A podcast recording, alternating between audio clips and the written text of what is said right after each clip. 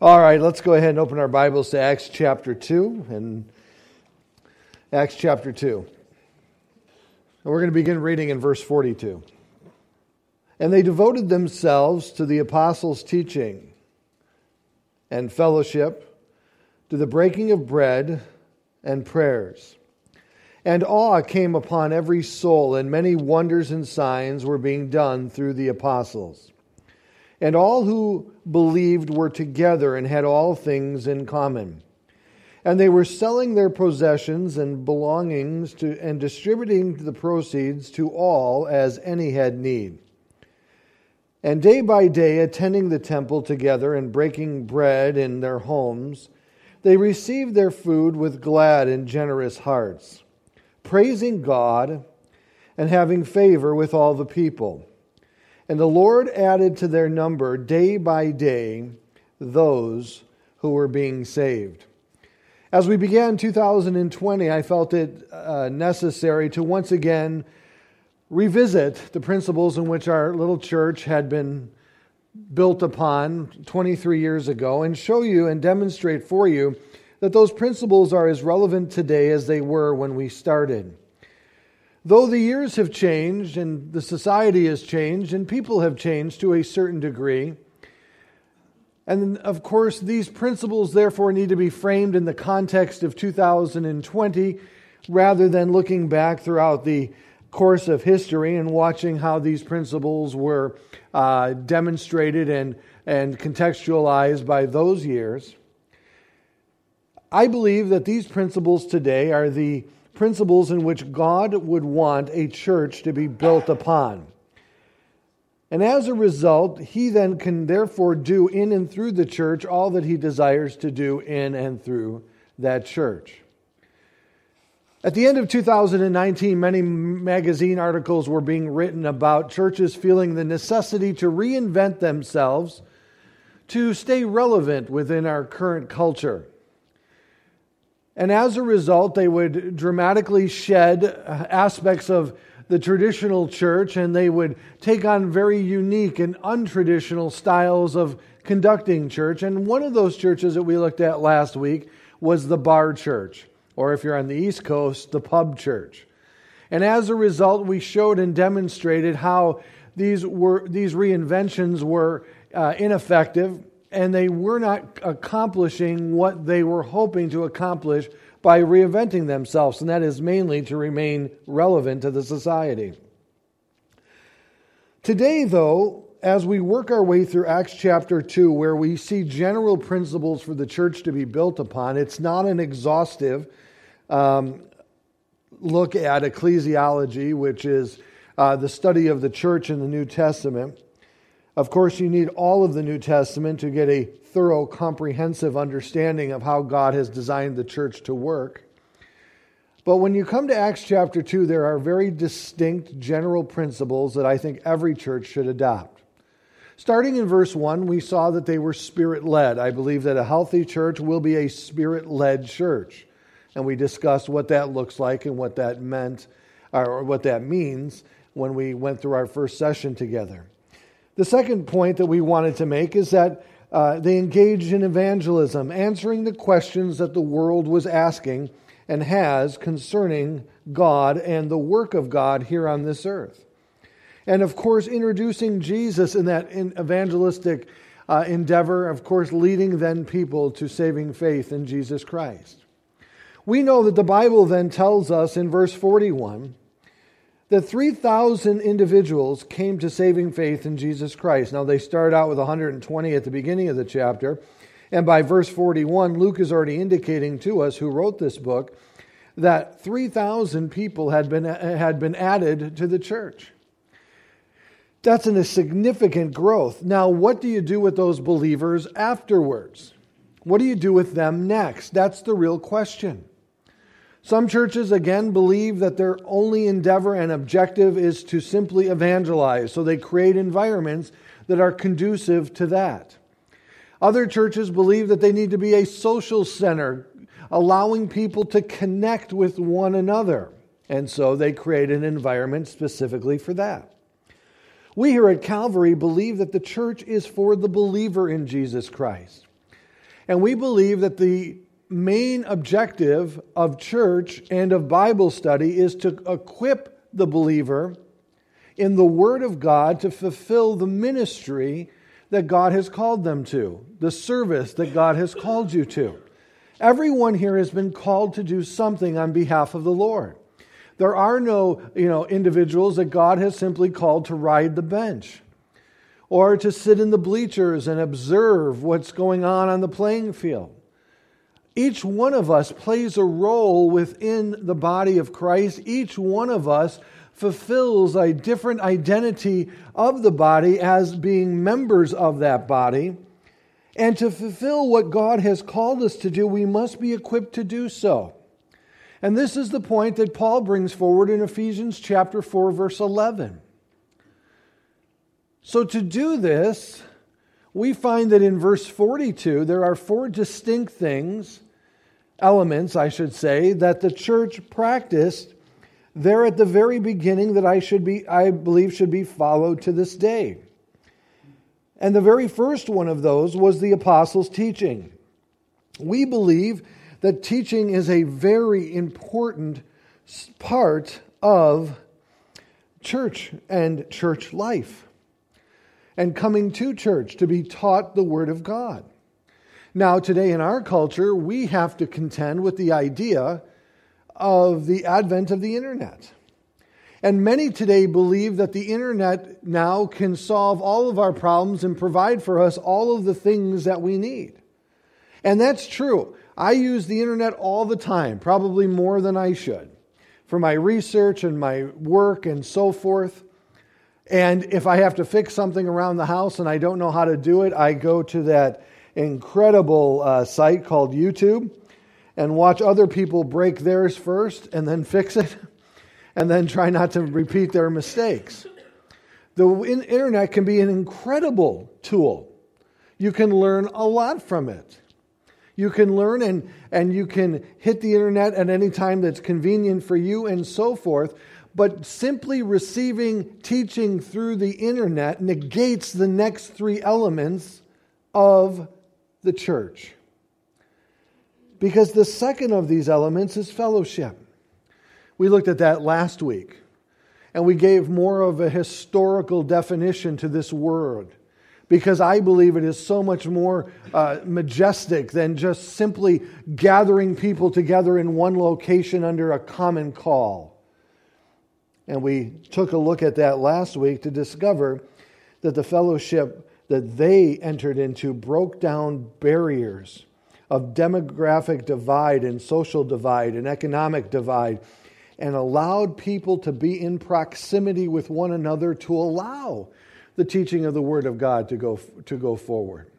So if we heard a teaching there in the temple, when John would say, He who sees his brother in need and has the ability to fulfill it and does not, well, you can't, you can't respond to that need if you're not in proximity to that need. And rich and poor people in that culture just didn't hang out together socially. Uh, now in Christ, they were doing just that. They were gathering together as one gathering, eliminating those social and economic divides, which we looked at, allowing, therefore, the teaching of the Word of God to have its full effect. And we already see that here in our text when they say in verse 44 And all who uh, be- uh, believed were together. Interesting phrase there because it talks about every economic, social class of person, who, anyone who believed were together and had all things in common. And they were selling their possessions and belongings and distributing the proceeds to all as any had need. You can't do that unless you're in proximity with these people. And we saw those social divides throughout the gospel. The second element that cannot simply be reproduced by going to YouTube and listening to a message is this aspect of the breaking of bread. Now, I don't know why the ESV translators decided to put the word the before each and every one of these phrases. They're the only ones that do it, I believe. I don't think the NIV does or the NASB. Uh, that word is not there, it's added by the translators, it's not in the original Greek. And as a result, it gives somewhat of a misleading idea. But after the fellowship, it says, they continued in the breaking of bread, which is what we are going to be looking at today. Initially, people interpreted this phrase as referring to communion. They observed communion together as a newly found church. That's partially correct, but it is incomplete. The reason I believe that this phrase, breaking of bread, means more than just uh, observing communion together as a group of people is because the same phrase is used here in verse uh, 46, talking about what they endeavored to do in their homes. And together, breaking bread in their homes, they received their food with glad and generous hearts. This is referring to intimate relationships between these people. One of the most intimate things you could do in that culture is to share a meal with someone. This is why Jesus was scolded, if you will, for even thinking or considering eating with Gentiles, let alone those who were of the scourge of society, the prostitutes, and so forth. Because they believed in that culture that that was an intimate thing. And when you ate with someone, because of the manner in which the food was provided and the way you ate together, is that you would share the food. It, you would break off pieces of the bread and you would dip them into the same bowls as others would. And it was a very intimate act. And in fact, today, uh, if you were to go out on a first date, the most common first date still to this day is going out for a meal with another person. The breaking of bread was to demonstrate that not only were they in fellowship with one another, but they also were developing very personal and intimate relationships with one another. As we discussed, that fellowship removed the social and demographic divides that would have continuously separated them in the culture they now saw themselves no longer as rich or poor, free or slave, even to the point Gentile and Jew. Now they saw themselves as brothers and sisters in Christ. And as a result, now in that new family dynamic, the relationship aspect needed to grow. And so not only did they have the apostles' teaching and they were in fellowship with one another, but they grew in their personal relationships with one another in a very intimate manner. Now, when we talk about intimacy, please let us not make the same mistake our society makes. Our society wants to tell us that the only form of true intimacy today is physical intimacy between two people sex. But that's truly not the case. In fact, what's really necessary in our society today, and what so many are longing for in our society today, are intimate relationships between people. You can have intimate relationships with people, and they are necessary for the health of any society. A society that is devoid of these intimate relationships is a broken society which I'm going to clearly demonstrate to you in just a moment.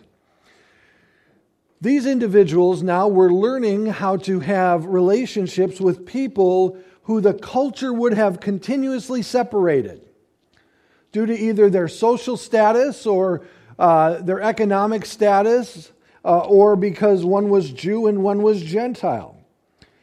Things were beginning to change, and these intimate relationships were now being developed where the body could now start to act like the body of Christ. As Paul continuously told the Gentiles that the church was the active body of Christ here on this earth, with the head being Jesus, the body, therefore, continuing the earthly ministry in which he started, and therefore uh, he wanted to continue until his return. But they weren't going to be able to do this unless they had developed these intimate relationships with one another. If we were to bring this into the context of 2020, this would be the point now that I would feel that it's appropriate to address one of the crises, if I may say, that we find today in America and in the church. In 2019, when I was in, talking with people and counseling people, one of the words that continuously came up, it didn't matter how old they were. It could have been someone from our youth group, someone here in the church, a close personal friend, one of my mentors. I continuously heard this word being used, and it's the word loneliness. The word loneliness. Three years ago, when the CDC began to track the number of suicides here in America, because they spiked so quickly, and it was becoming apparent that it was a epidemic, that so many people from so many different walks of life, different age demographics, were attempting and committing suicide. It had spiked so drastically that the CDC felt it necessary to begin to track this, to show uh, and to uh, uh, make known, uh, uh, create awareness, if you will, that this is becoming a problem. And it is in our nation. Suicide is a problem in our nation. The CDC, being the doctors that they are, of course, wanted to know if there were warning signs that could be detected before getting to that point. Being able to see and to notice these warning signs. And of course, there were some warning signs that were given, and there were others that were confirmed to still be consistent with observations that psychologists and psychiatrists had made previously. But now they began to see that there was a reoccurring element that seemed to be a consistent stepping stone in the process of one coming to a point in their life that they feel like they needed to end their life. And I'm sure you can know what I'm about to say it was loneliness. Loneliness has now been called the silent epidemic of the United States of America. I predict that in 2020, you're going to hear more and more written about this, more and more discussion about this, and it needs to be discussed. We have never seen a society as fractured as our society is today. We have never seen a society that is lacking personal, intimate relationships with one another. We are discovering today that individuals between the ages of 13 and 25 don't even know how to develop relationships that would become intimate and personal. Real relationships, deep relationships. They don't have the skills to do it. And people are seeing that this is becoming detrimental to our society. And of course, as our society moves in this way, you can imagine that there will be elements throughout the church also, and we're seeing that also. What used to be confined to elderly individuals who are at the end stages of their life when they find themselves in a place that all of their friends and most of their family has died, and they feel alone and isolated, removed from maybe their home uh, environment and placed in a facility that could care for them, this incredible loneliness would come upon them. And as a result, it would be very difficult for them to work through the loneliness, even to develop relationships at that point in their lives, because they didn't feel like it was necessary, because the person that they would be in relationship with would soon die. It was interesting, there were some uh, studies done about adult living facilities such as Del Webb and the villages down in Florida. Seems like paradise on the surface, doesn't it? You know, we had a lovely couple from our church head down to Florida, bought a home in the villages. Beautiful area, gorgeous. You know, just, you know, you, you're just like, wow. I mean, this is step one to heaven, okay. You know, beautiful town squares, beautiful restaurants, beautiful, uh, all kinds of activities and so forth to do. The houses were beautiful and, and so forth. And you're just like, wow, what a great time to spend the end of your life. And as we went down there frequently, time and time again, we noticed that the couple that had moved down there, who were two of the most joyful and loving and happy folks that there were, I noticed that he started to become a little quiet and he didn't seem as enthusiastic the third time or the fourth time we went down there. And while him and I were alone together in his beautiful golf cart, uh, and we were driving through the villages, he shared with me, he goes, Pastor Eric, he goes, sometimes I wish we were back in Chicago. And I go, and I'm looking at him, I'm like, wait, have you gone nuts? I mean, this place is gorgeous and there's no snow ever.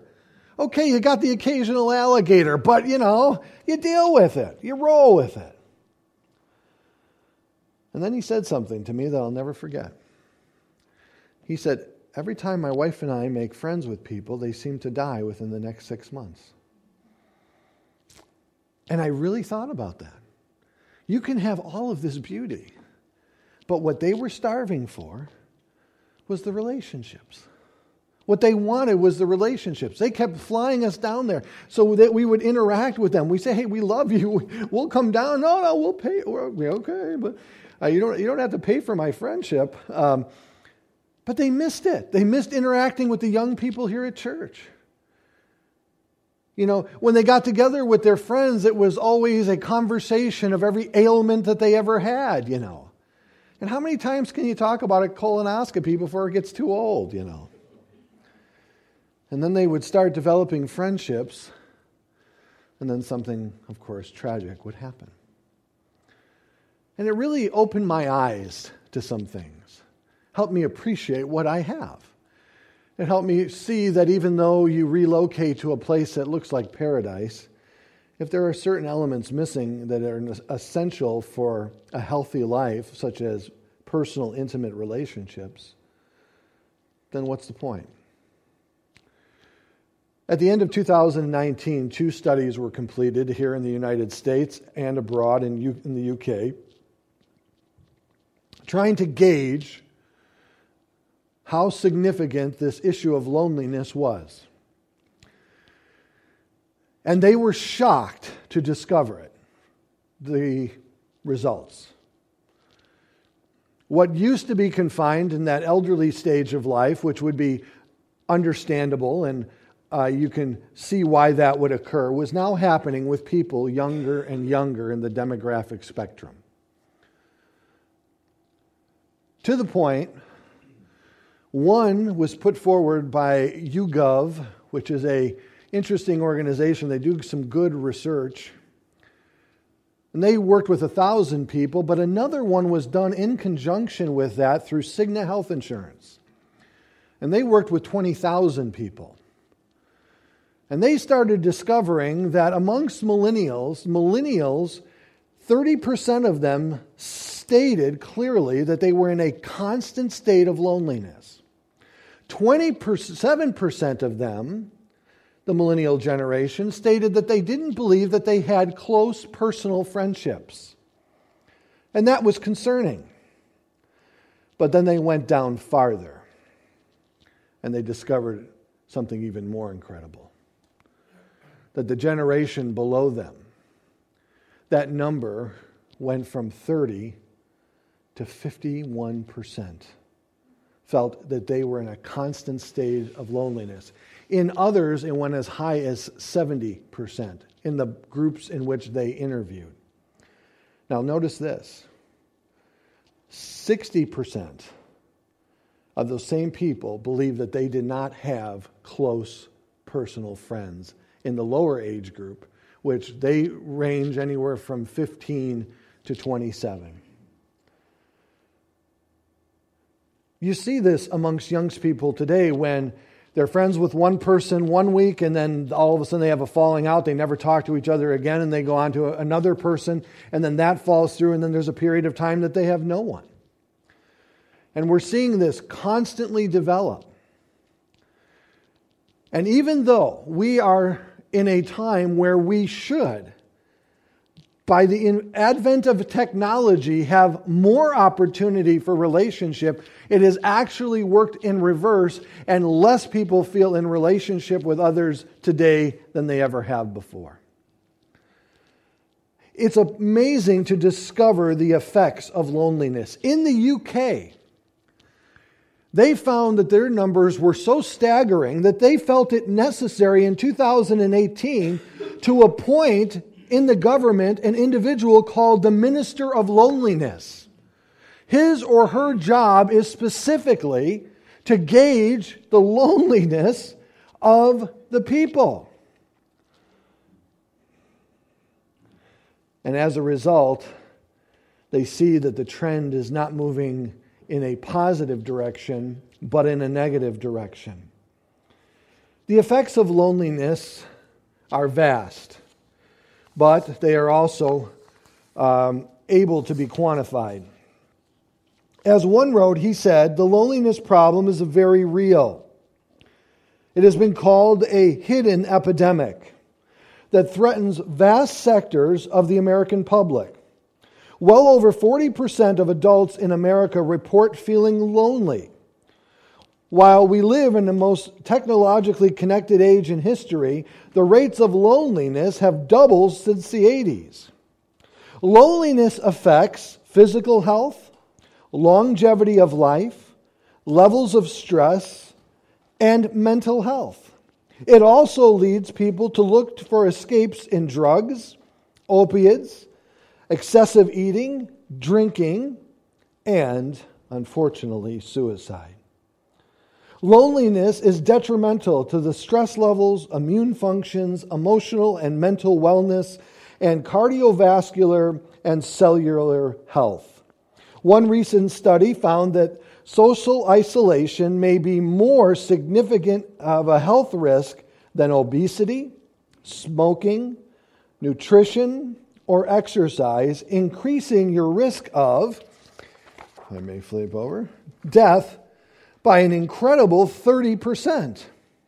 In fact, in the UK, self harm is the biggest killer of young people in their 20s. Loneliness and weak social connections are associated with the reduction in lifespan similar to that that's caused by smoking 15 cigarettes a day, and even greater than that associated with obesity. And this was from the U.S. Surgeon General, who wrote this in a Harvard Business Review earlier, I'm sorry, later last year. When we talk about loneliness, the question that, of course, arises is what is causing the loneliness in, within individuals. And the one thing that the survey has helped us understand is this loneliness is not indicative of a person being alone. Let me say that again. Loneliness is not indicative of a person being alone. There are times that solitude can be incredibly helpful just for your personal sanity, right? Those of you with young children know that solitude can be a wonderful thing. I personally enjoy periods of solitude that I may do my work and research, and I, I like to work in a quiet environment. And, you know, even when my daughter is home from college and my wife is off from work, uh, it, it's more difficult for me to concentrate on what I'm looking at and truly trying to understand the information properly. Solitude can be a healthy thing, isolation can be a very harmful thing. But let me say this again just because someone is physically alone, that's not the only indicator that they are lonely. In fact, it has been well established that people can be in marriage relationships and feel alone. People can have healthy families and feel alone. People can be in a mall that is crowded and feel absolutely alone. People can be in a church group like this and feel alone. And so, therefore, isolating ourselves doesn't help in any way, but it also doesn't indicate that just because you're going to be around people, that loneliness is going to dissipate. In fact, one of the indications that I have now discovered from someone who is lonely that you wouldn't know to be lonely is this. When you get one on one with them, if they have a tendency, say you're sitting over a cup of coffee with them, and the moment you sit down, they just start talking. And they'll ask questions and not wait for an answer. They'll just keep talking. And they'll talk and talk and talk. They're not dominating a conversation, it's actually expression of loneliness. And they're demonstrating that they may not have a relationship, even within their marriage or family, in, where, in which they can communicate. Loneliness is an incredible problem in our nation today. So, what causes this loneliness? Well, every one of the surveys began in the exact same way in their identification of the loneliness problem in America. It's very complex, it's multifaceted. The breakdown of the family in America. You know, the, this nation once entertained families that had 10, 12 children. My dad's from a family of 11. You know.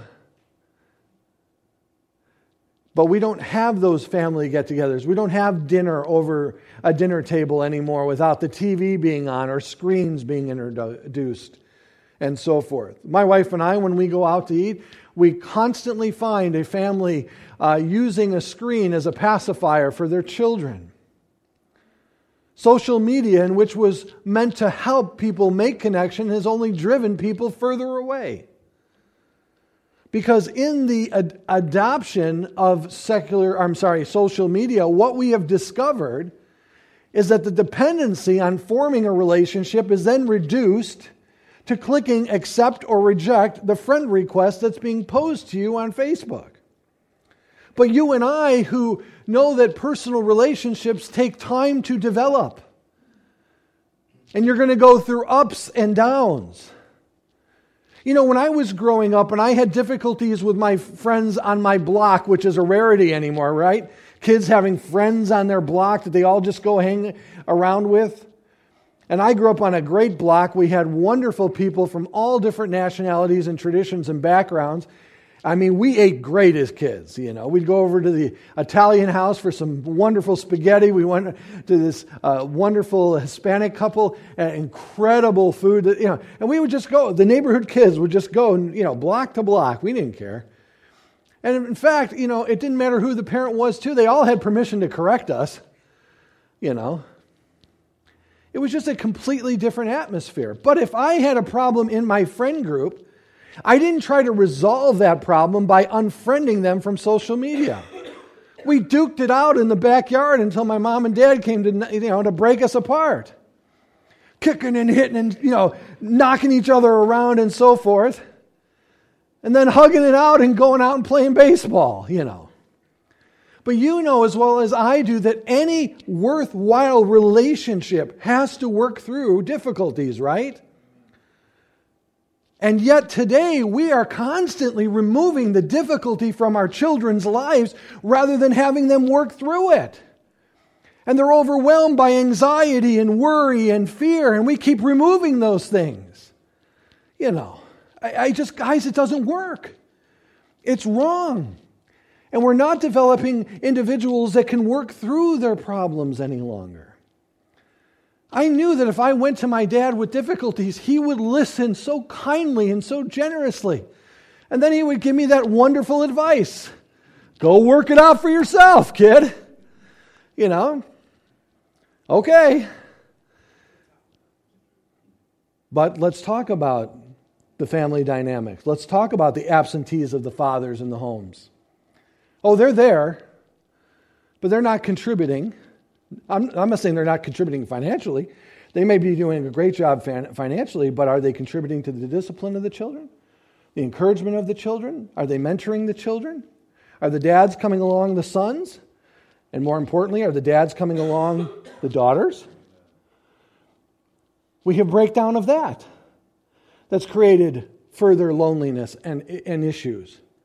We have social media that has removed the necessity of working through relationship in, in, uh, incidents that would be required for developing deep personal relationships.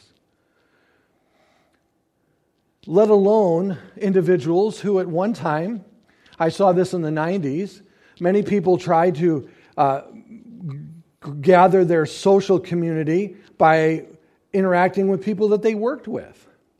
And that was successful for a little while, but then when the number when the years of a, at a certain company reduced to like 5 or 7 where it used to be 15 to 20 when I was in the business world, they, every time they'd make friends, they'd move on to another company, and a lot of those friendships would be lost. There are so many things affecting this issue, and they're still sorting through them and they are still working through them.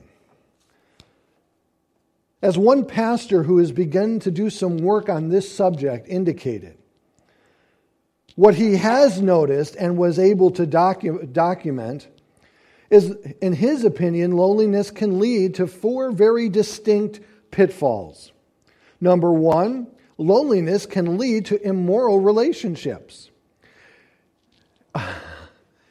This is, this is a real problem. People are so hungry for relationships in the Christian community. They're unable to have them with their Christian brothers and sisters. And when the world shows them any, uh, any attention or affection, especially the young ladies of Christianity, they just whoosh, right away.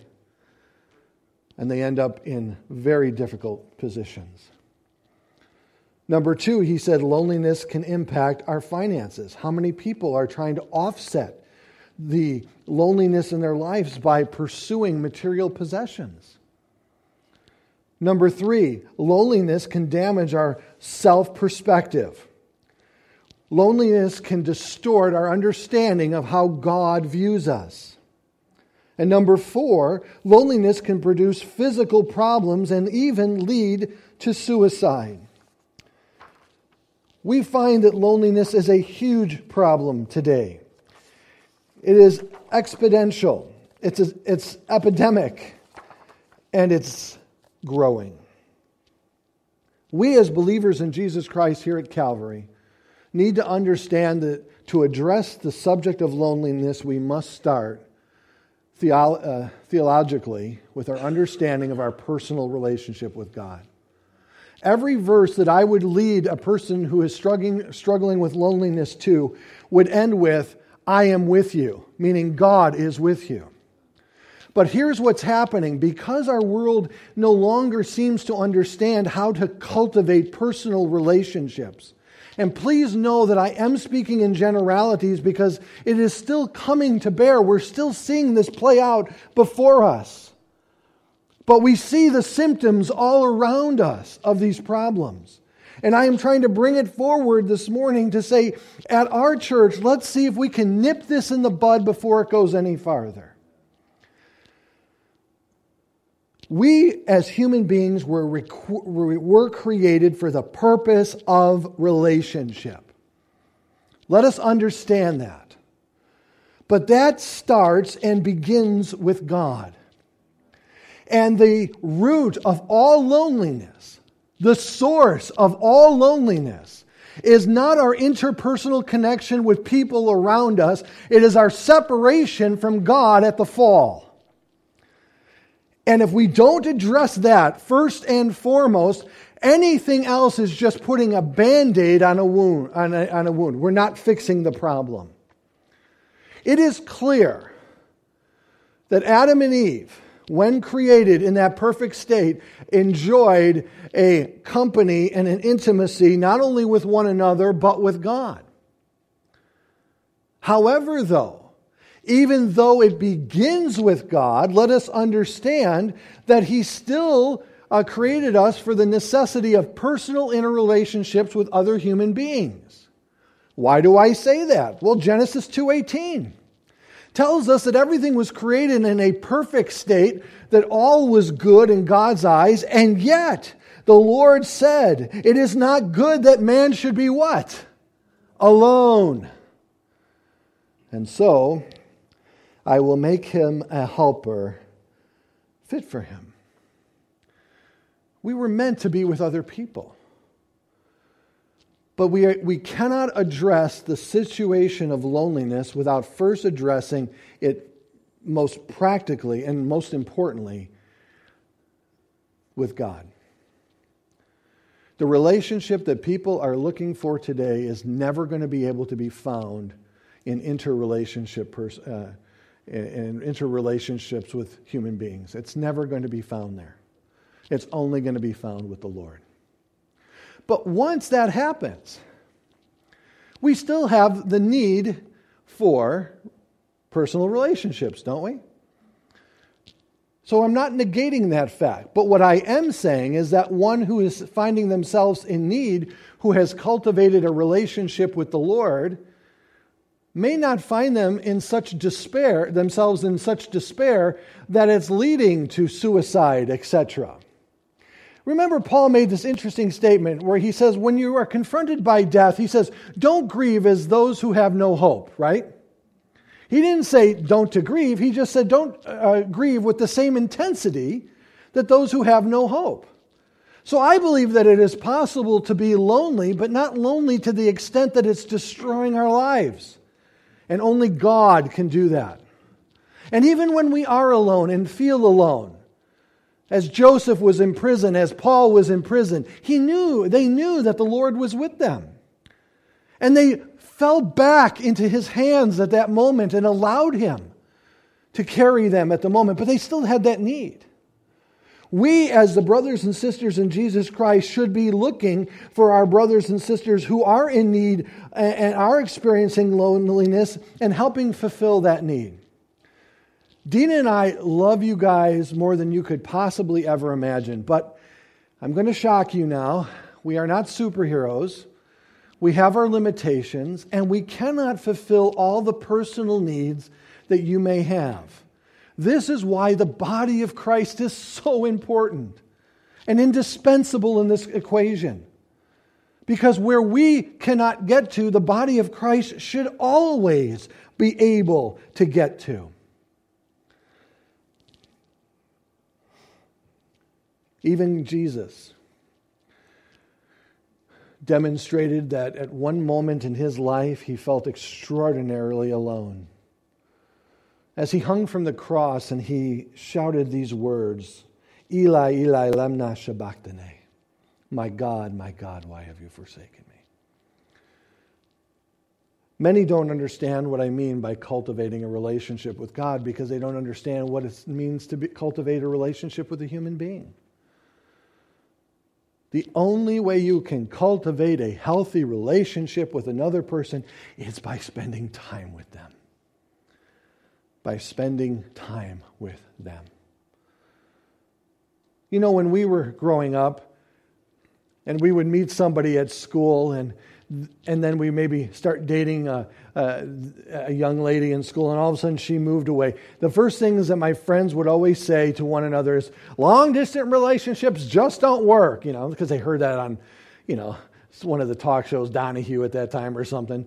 And, uh, but it was so true, you know, it, the separation doesn't work. You're not going to find this intimacy, this, this connection on social media. I don't care how hard you try. It's not there. You have to spend time with people. And the same thing is true about God. You have to spend time with God in prayer and in His Word. He has, decide, he has designed and revealed Himself completely to us that we may know Him through His Word. I'd like to leave you with four things this morning and yet remind you of this.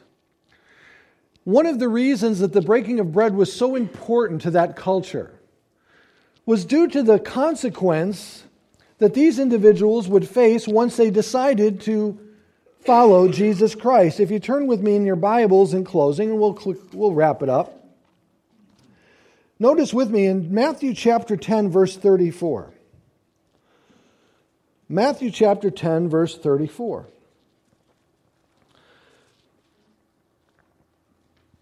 Jesus himself said, He says, Do not think that I have come to bring peace on earth. For I have come to bring us, uh, I have not come to bring peace, but a sword. For I have come to set a man against his father, a daughter against her mother, a daughter in law against her mother in law. And a person's enemies will be those of his own household. Whoever loves father or mother more than me is not worthy of me. And whoever loves son or daughter more than me is not worthy of me. And whoever does not take his cross and follow me is not worthy of me. Whoever finds his life will lose it. And whoever loses his life for my sake will find it. Jesus told his followers from the very beginning that if you come to follow me, believe in me, it may sever the most intimate relationships in your life. And that's exactly what happened in Judaism. As people were giving their lives over to Christ, many Jewish families were having funerals for those people, no longer acknowledging them as sons or daughters, mothers or fathers, etc. And so, where do they go? Who do they go to?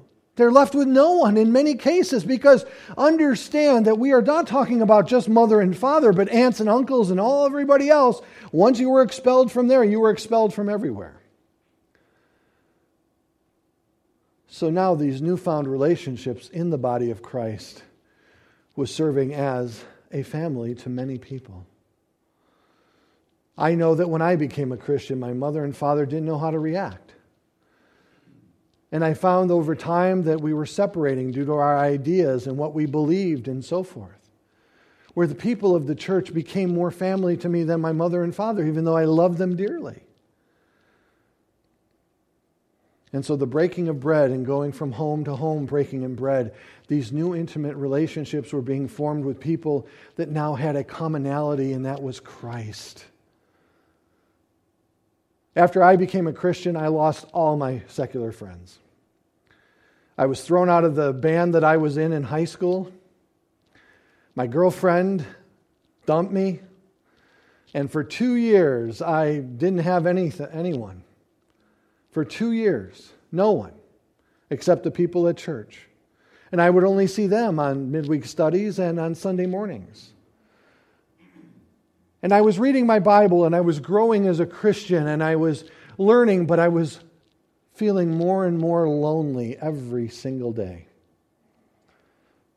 And finally, I just prayed. I said, Lord, you know, I'm, I'm feeling lonely here. I, I, I don't have anybody, and nobody ever calls anymore. And Nobody, if I were to die, I don't know if anybody would even miss me, you know, and so forth. And then one Sunday afternoon after church, the phone rang, and it was this young guy from church. And he asked me, I'm was embarrassed to say this. He asked me if I wanted to go for ice cream. A guy asking another guy to go for ice cream. Now you have to remember, I, uh, let me just put it this way. I was not an ice cream going guy before I became a Christian, okay? But you know what I said? Oh, yeah, absolutely. Ice cream would be great. You know, because I just wanted a friend. And he came over, and we discovered in about 15 minutes that we were absolutely the opposite in almost every way. In fact, I told him at one time, you know, if we were in high school together, you'd still be locked in your locker because I would have put you there. But you know what? He became my best friend.